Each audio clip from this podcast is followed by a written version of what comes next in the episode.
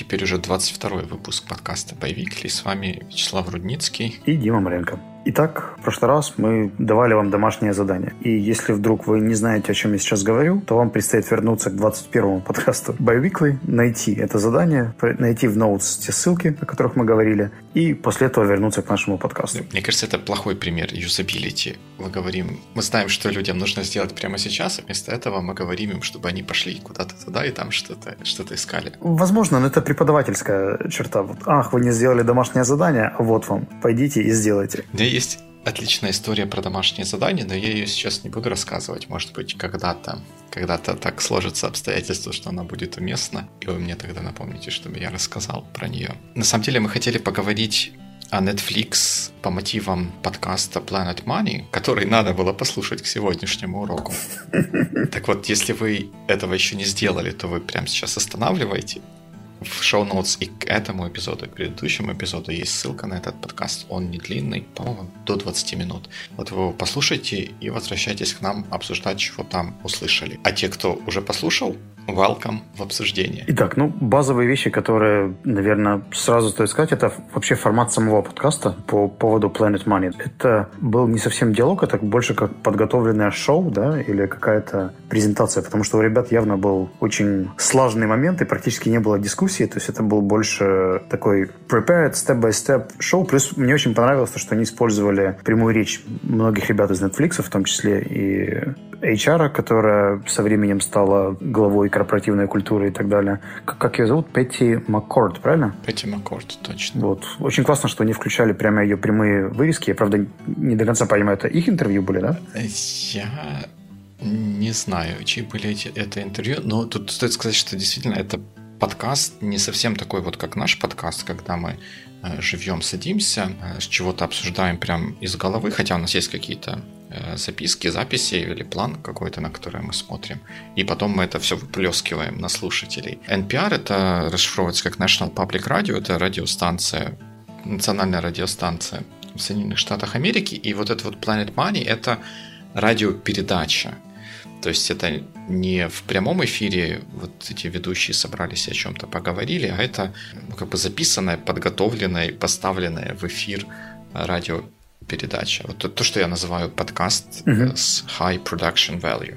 А вырезки из интервью, наверное, я бы, наверное, сказал, что это их были, потому что это такой хороший тон журналистики, насколько мне кажется. Не чужие вставлять вырезки из чужого интервью. По крайней мере, они несколько раз точно употребляли, поминали тот факт, что это они брали, вот общались с этим человеком, или им обидно было задавать эти вопросы и слышать такую реакцию, когда они говорили про девушку, которую сократили из-за состояния здоровья. Ну да, да, значит, это такая похожа на стандартную журналистскую работу. Поговорили со многими, выбрали наиболее яркие моменты. Ну, мне кажется, что вообще, если говорить о ярких моментах, да, то абсолютно красная нитка через весь подкаст прошел вот этот конфликт по поводу идеологии Netflix в плане команд или семьи. И, если честно, я особого конфликта так и не понял, потому что вот ведущие подкаста как-то очень на этом акцентировали внимание, что как, как же так, как же так. А если вспомнить того же Адизеса, да, то там речь идет о стадиях взросления компании, где практически любая компания рано или поздно переходит из этапа семейной в более организованную системную. Да, но тут, мне кажется, как обычно, намешано много разных, разных понятий, потому что мы, когда работаем где-то, мы работаем не в компании как таковой, а мы работаем в какой-то команде, которая находится в компании. И там уже тоже начинаются какие-то нюансы или какие-то вещи. Но мне кажется, что между командой и командой, как она позиционируется, или вот в этом, в этом подкасте, или как вот Netflix на нее смотрится, как спортивная профессиональная команда, и с семьей есть четкая разница, которую можно проследить. Мне кажется, она заключается в том, что в семье тебя ценят за то, кто ты есть. Вот просто просто за то, что ты есть, как, как человек, который является частью этой семьи. А в команде тебя ценят за то, что ты делаешь. И если ты перестаешь делать, что должно делать или что нужно делать, то из команды тебя выбрасывают, а семья должна тебе предоставить какую-то опору и поддержку с тем, чтобы ты переборол трудный период и начал делать то, что нужно, как нужно, и, в общем, как бы превозмогал себя. И с этой точки зрения, мне кажется, что там разница такая вполне, ну, не очевидная, а какая-то такая вот явная и объяснимая. Ну, ты знаешь, мне кажется, что просто если базироваться только на этом подкасте, то, возможно, складывается такое впечатление.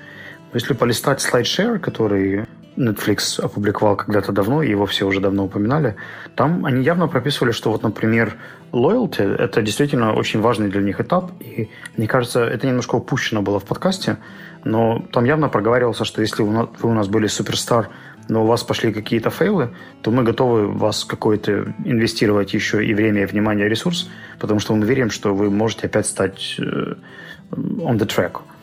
Поэтому сказать, что совсем как бы в трудные времена от тебя отказываются и выбрасывают из команды, тоже, мне кажется, это резко. Ты знаешь, ты очень четко и точно подметил а, то, то, что я тоже хотел сказать именно про сам этот подкаст, как отдельно взятый образец журналистского искусства, если так можно выразиться. Та история, которую они рассказывают, она должна быть яркой, а яркая, яркой и контрастной, выделяющейся на фоне всего остального. И яркая контрастная история подразумевает то, что какие-то вещи, которые варьируются в каких-то пределах, доводятся до экстрима. Вот как в подкасте, что они говорят, что все, вы перестали уметь что-то, что нужно компании, мы вас берем и увольняем. До свидания. Почти наверняка можно быть уверенным, что на самом деле, в действительности, так не происходит. Да, вероятно, у них есть байс в эту сторону, чтобы скорее человека уволить, чем пытаться из него что-то вытащить, но действительно говорить, что вот все, встал и вышел, наверное, нельзя. Тем более, что в том же интервью говорилось о том, что девушка, у которой были проблемы со здоровьем, по-моему, то ли 10, то ли 12 недель э, общалась абсолютно спокойно с HR, хотя та знала, что у нее перформанс не в лучшем виде. В общем, мне кажется, что здесь, правда, вопрос фокуса и вопрос ценностей, тем более, что эти ценности меняются. Вот если говорить еще о семье и, точнее, семейном построении или семейном подходе команд, и, кстати, это не только в контексте performance, но еще или, и результатов, но и в контексте responsibilities, потому что если вспомнить твое и мое стартап прошлое, то на ранней стадии очень сложно строить команду именно за счет того, что очень много responsibilities, которые невозможно формализовать, и мне кажется, что вот, вот эта взаимовыручка, да, которая должна быть, когда ты берешь больше на себя, чем положено, и все друг друга выручают, спасают, понимают, э, не просто как команда спортсменов, где все уже отлажено, а именно как какая-то более интересная система. Я не уверен, что слово «семья» сюда подходит больше, но вот давай назовем это таким ран, ранней стадией стартапа – и как ты думаешь, насколько вот эта философия или ценность э, спортивной команды, команды профессионалов вообще подойдет стартапу на ранней стадии? Наверное, она подходит как название, что ли, как, как витрина для того, чтобы что происходит. Потому что одна из важных составляющих такого вот раннего этапа стартапа это вот какой-то такой вот азарт, вера в себя, вера в идею, которую мы собираемся реализовать, и вера в команду, в тех людей, которые рядом с тобой пытаются это сделать. Хочется чувствовать, что каждый из них э, будет прикладывать все усилия для того, чтобы достичь результата. А результат это такой вот, он wake, потому что это стартап. Если бы это был не стартап, а что-то прямолинейное, то там и подходы были бы, были бы другими. Но я бы, наверное, не назвал это вот такой вот спортивной командой, потому что спортивной, спортивная команда, вот только сейчас мне пришла в голову эта мысль, это такой вот организация очень однобокая. Спортивная команда, она может делать только одну вещь хорошо, вот заниматься своим спортом, там, играть в футбол. Если эта команда попадет на какой-то необитаемый остров, то кто его знает, сможет, смогут ли они вот как команда бороться с вот этой вот новой, необычной для них ситуацией. А вот в стартапе и в каком-то таком вот ну, в бизнес-окружении возможность адаптироваться и проявить свои лучшие качества для решения вот той ситуации, в которой мы оказались, очень важно. Еще знаешь, я однажды был на executive training. Это было для топов и собственников бизнеса. И вот для них описание этого этапа, когда команда переходит, когда компания переходит от э, такого семейного или стартап environment в что-то более структурированное, он связан, как правило, с э, нежеланием или невозможностью или просто отсутствием навыка более глубокого делегирования для тех, кто находится в топе. И люди очень сильно держатся за свою authority, за авторитет, за возможность принимать решения, за возможность влиять на разные вещи в компании и с очень большой болью их отдают. Особенно это связано с украинским и, ну, даже не украинским, а таким постсоветским менталитетом, когда топы очень часто пытаются, особенно если это бывший собственник, да, или собственник, совмещающий топ-позицию в компании, пытаются жить жизнью компании и ассоциируют ее напрямую с собой.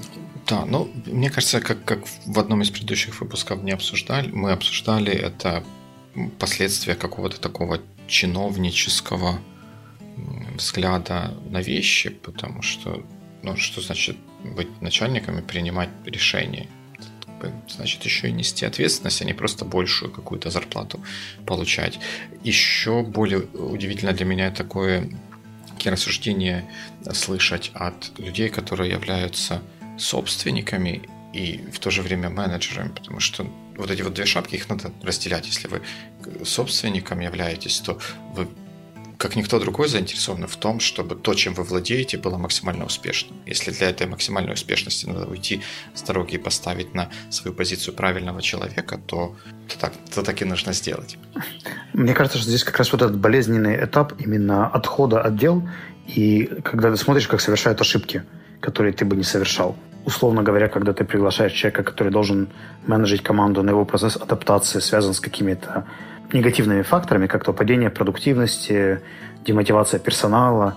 И это обязательные стадии. Ты не можешь ввести нового топ-менеджера без таких стадий. Ну, или можешь, но это должно быть как-то очень умело и мастерски. Ну, нет, там должен быть процесс. Все, все это можно сделать. Это же не так, что ты уходишь, а другого человека на свое место ставишь. Мне кажется, что в самом вот этом подкасте про Netflix у меня сложилось вот как раз такое впечатление, что вот там есть э, топ-менеджмент, какой-то leadership, который вроде бы как лучше всех знает, куда нужно идти, и потом в соответствии с теми решениями или с теми marching orders, которые они спускают на всех остальных, э, команда вернее, компания как-то перегруппировывает, отстреливает какие-то ненужные части, пытается пристегнуть какие-то uh-huh, нужные uh-huh. части, что в целом, согласитесь, звучит немножко удивительно для э, компаний из, условно говоря, Силиконовой долины, которые обычно стараются строить на креативити и всяких таких вот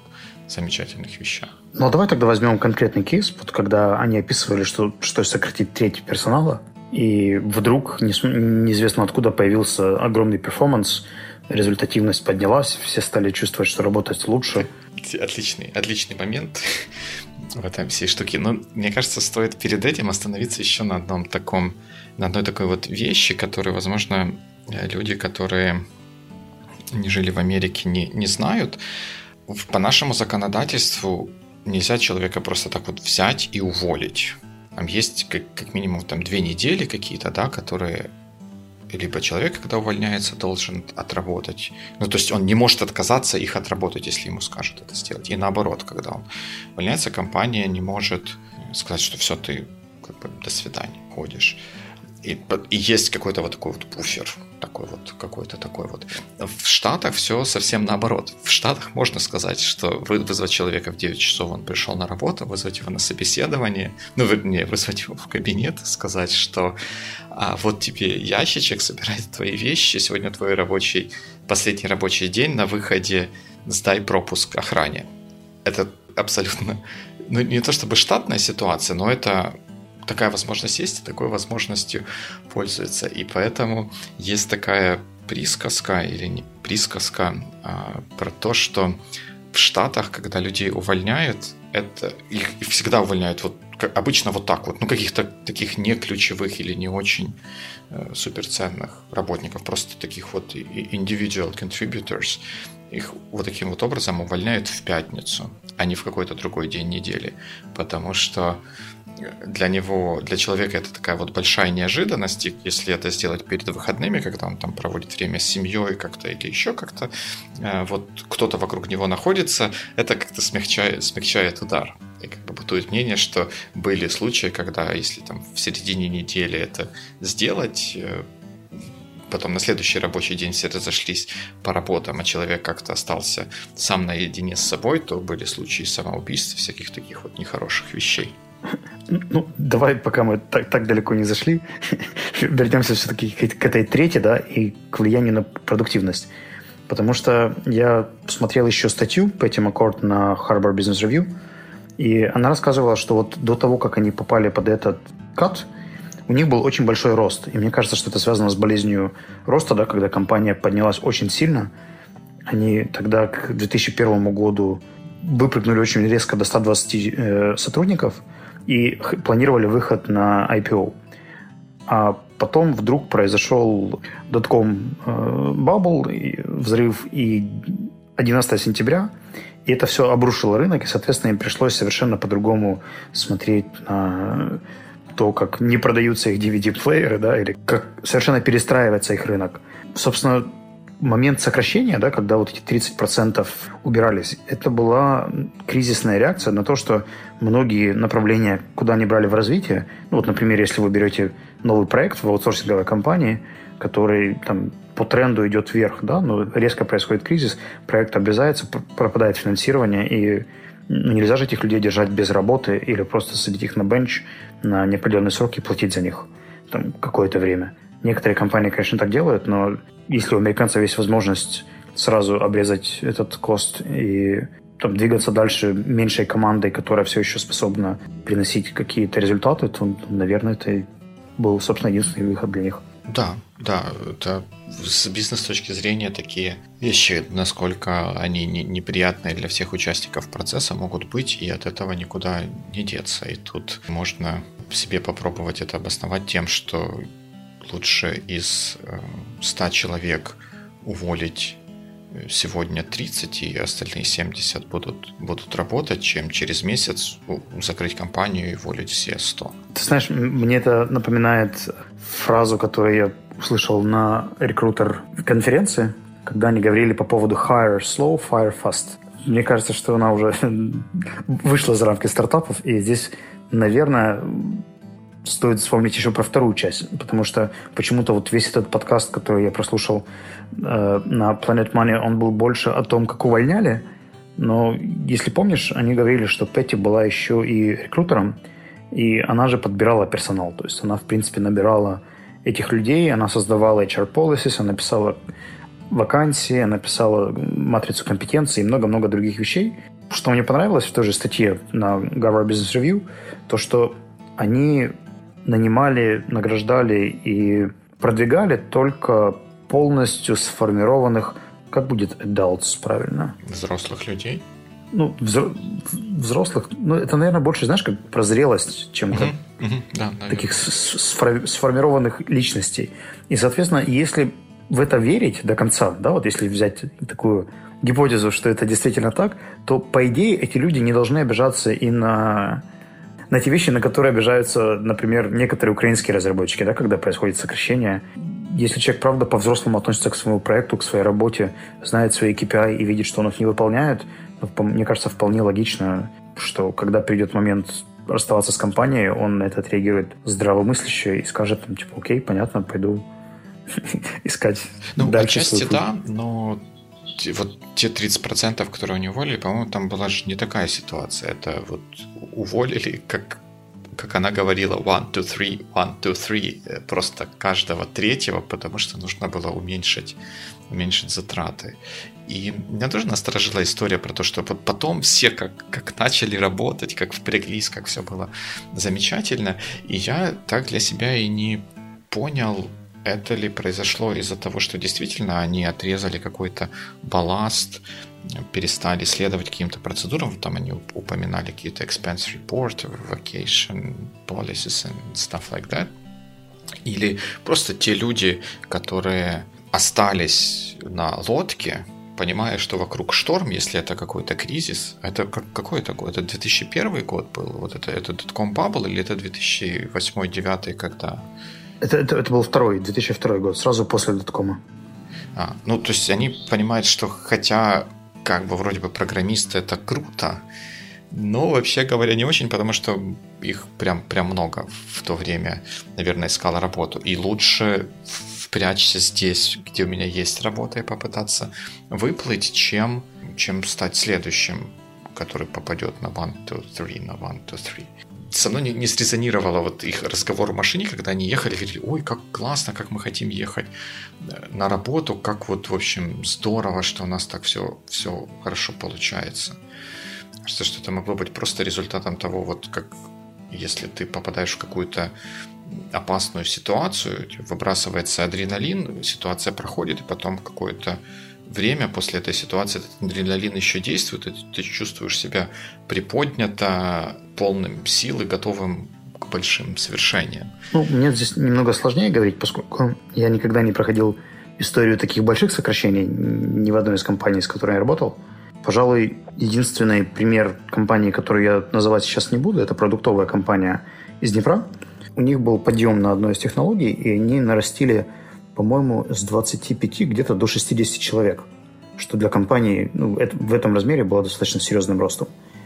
Больше, чем в два раза, получается. Да, да, то есть это, причем это было, там, по-моему, в течение шести месяцев. И в какой-то момент эта технология гибнет, потому что на рынок выходит новый продукт, который напрочь убивает вот ту нишу, в которой они работали. И им приходится сокращаться до 15. Truth be told, они сейчас смогли пережить этот момент и выросли, причем выросли во много раз больше, чем те цифры. Сейчас их уже больше 200, но сам факт того, что как бы компании режут да, персонал, причем там, в зависимости от рынка, и, и то, насколько это делается там, морально, аморально, как это влияет на продуктивность. Я просто помню, как, как когда я приходил в этот офис, именно в процесс сокращений, ну, там, если честно, продуктивностью не пахло, там была больше паника, и каждый больше боялся за какую-то э, job security, нежели думал о своей продуктивности, KPI. Причем это касалось абсолютно всех, включая project менеджеров и продукт оунеров и всех-всех-всех. Тут я бы, наверное, сказал, что, может быть, это как-то этот процесс можно было лучше организовать. Пока ты говорил, я пытался вспомнить. Был хороший рассказ про то, как это проходило, но я не могу с уверенностью сказать, что это именно этот источник, но его точно стоит почитать. Есть такая книжка э, Бена Хоровица, который сейчас один из самых известных инвесторов Силиконовой долине. Вот Андресен Хоровиц, вот Хоровиц, это вот как раз вот этот вот Бен Хоровиц.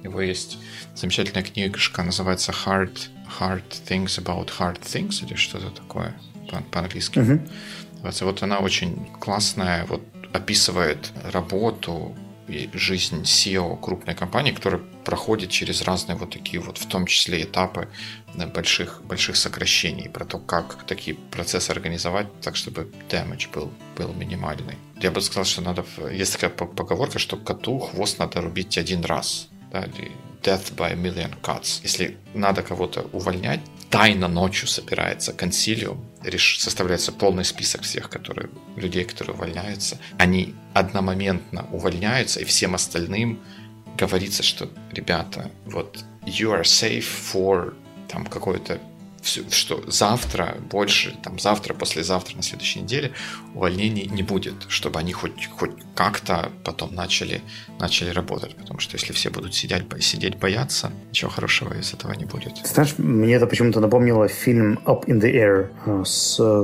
Блин, кто же там играл? Джордж Клуни, по-моему. Ну, только это мультфильм был, нет? Нет, нет, это был фильм, когда он ездил и увольнял людей по всей стране. Must be an interesting job. Да, у него, у него была работа приезжать в компанию, которая делали лейовер, и он как раз был профессиональным человеком, который делал вот все пошагово, правильно, в какой-то момент успокаивал, в какой-то момент там, давал нужный пакетч и направлял в, в, будущую, в будущее. тех сотрудников, которые не могли работать в компании. Ну, судя по вот этому подкасту, Пэтти Маккорд тоже таким, таким занималась. Ну, таким занималась, звучит как-то так Ездила по компаниям. Что она была в том числе ответственна за увольнение людей, и частью ее работы в этом процессе было убедиться в том, что люди уходят в компании не с приподнятым настроением, но хотя бы как бы с каким-то рациональным взглядом на то, что произошло, и на свое, на свое будущее. Это тяжелая, тяжелая история. Тяжело людям говорить, что они приходили сюда, здесь что-то делали, получали зарплату, чтобы кормить свои семьи, а теперь им не надо приходить и надо искать другие способы прокормить себя и свою семью. Ну вот еще один момент, который я видел в статье по поводу комментариев о том, чем она именно занималась, у нее еще было очень интересное видение HR-процессов вообще как таковых. Она со свойственной ей критичностью говорила, что очень многие HR, к сожалению, занимаются черлидингом, плане организовывать вечеринки, раздают футболки, пытаются каким-то образом улучшить мораль. Но это крайне редко работает, и по сути вот то, что ей казалось правильным и основной задачей HR, хотя опять-таки, ну, сложно говорить, да, что есть истина для, для каждой компании, но она больше говорила о талант-менеджменте, то есть о том, как повышать перформанс, как растить персонал, как делать, как делать профессионалов, как их обучать внутри, либо же перенанимать, как культивировать инновационность и прочие штуки именно с точки зрения внутренних процессов и обучения в компании. Я эту статью не читал, но звучит так, что я готов согласиться со многим из того, о чем Петти говорит. Тут скорее вопрос вот, если послушать ребят из подкаста Planet Money, то там такое ощущение, что если ты не соответствуешь хотя бы на пару компетенций, то тебя увольняют и нанимают человека, который соответствует. Хотя вот судя по тому, что я вижу, ну, не совсем это так. И, в принципе, это где-то пересекалось в том же SlideShare, что, в принципе, для них важна была инновационность, но я не, не сказал бы, что это был критерий для увольнения. Ну да, там перекибы в самом, в самом подкасте. Если мы добавим шоу-ноутс ссылку на статью, которую ты говоришь, наверное, она чуть лучше отразит реальность. Вот этот момент тоже мне показался очень таким вот занятным, когда они э, рассказывали о том, как они в какой-то момент очень сильно хотели развить стриминг, и у них не было внутри такой вот компетенции, и не было уверенности в том, что команда, которая у них была, сможет с этим справиться в те сроки, которые они ставили перед ними, или, или вернее, в сроки, которые мир и бизнес ставил перед этой командой. И они взяли их всех уволили и вместо этого пошли Амазону, потому что у Амазона такая была компетенция. Звучит странно и местами нелогично, потому что, как я уже неоднократно говорил, у компании есть какая-то core competency. Core competency всегда нужно делать внутри компании.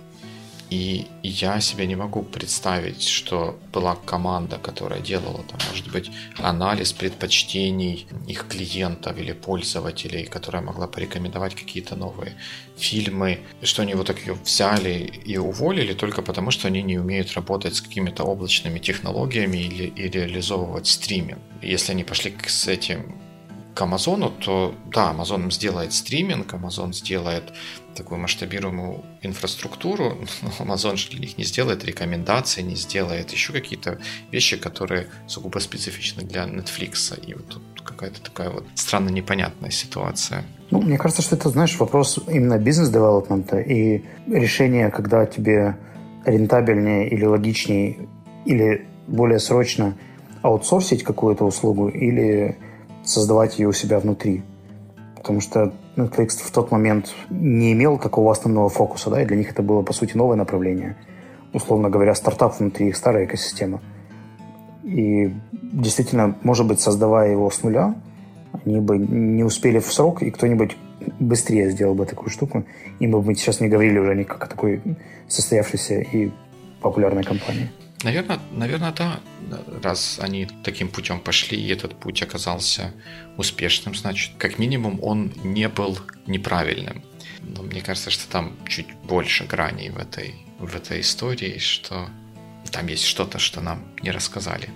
Что было бы, а если бы рассказали, оно было бы не таким а, красивым, рассказом, не такой красивая и яркая история, как получилось у них в подкасте. Возможно, у кого-то, кто нас сейчас слушает, был инсайт или были возможности общаться с людьми из Netflix, которые не являются топами. Может быть, вы где-нибудь на конференциях когда-нибудь пересекались с кем-то или читали где-нибудь какие-нибудь ресурсы от сотрудников, и как они видят эту компанию, в отличие от HR, да, которые, как правило, живут в каком-то параллельном измерении, и они стараются и делают эту жизнь лучше, но насколько часто видение HR не совпадает с э, среднестатистическим сотрудником, ну, меня иногда просто очень удивляет, потому что это, как правило, очень образованные, интересные люди, в том числе и Пэтти Маккорк, у которых очень богатый опыт и понимание бизнеса, ситуации и многих других вещей. При всем этом очень часто из-за того, что они находятся где-то в другом бизнес-процессе, теряется контакт и очень сложно видеть ситуацию или картинку так, как ее видят большинство людей в компании. Поэтому действительно опираться только на слова Пэтти мы, наверное, не будем. А вот если у кого-то был схожий опыт или вы где-то попадались на, на подобные ситуации, или вы читали что-нибудь про Netflix от других лиц, кроме топов, то напишите, пожалуйста, об этом на sonar.one под нашим подкастом, и мы обязательно отреагируем на это в следующий раз. Да, попробуем. В, люб- в любом случае, если вы даже после этого не послушали, после наших предупреждений не послушали этот эпизод Planet Money, я бы вам советовал его послушать. Он просто интересный, заставляющий задуматься о том, как вы что-то делаете или о том, как что-то делает компания, в которой вы работаете. Работаете наверняка что-нибудь полезное из этого может быть. На этом, похоже, все. Да. Оставляйте, пожалуйста, свои комментарии, чтобы не просто догадывались, а правда знали, что вы нас слышите. И это могут быть осмысленные комментарии с вопросами или хотя бы плюсик о том, что вы согласны либо не согласны с нашим мнением. Если мы соберем 17 минусов, то передадим подкаст кому-нибудь еще. Я вырежу это. Напрасно. Отлично, между прочим. на самом деле у нас есть еще одна такая вот важная, полезная полезная новость. Теперь э, наши эпизоды можно послушать, как бы это странно ни звучало, и на YouTube. Как бы в ссылке к этому эпизоду будет ссылка на этот эпизод э, на YouTube, и можно подписаться на наш канал на YouTube, если вам по каким-то причинам удобнее будет слушать нас так, то у вас теперь есть такая возможность. Да, наверное, на этом все. До встречи в 23-м выпуске. Да, до новых встреч в эфире. Пока.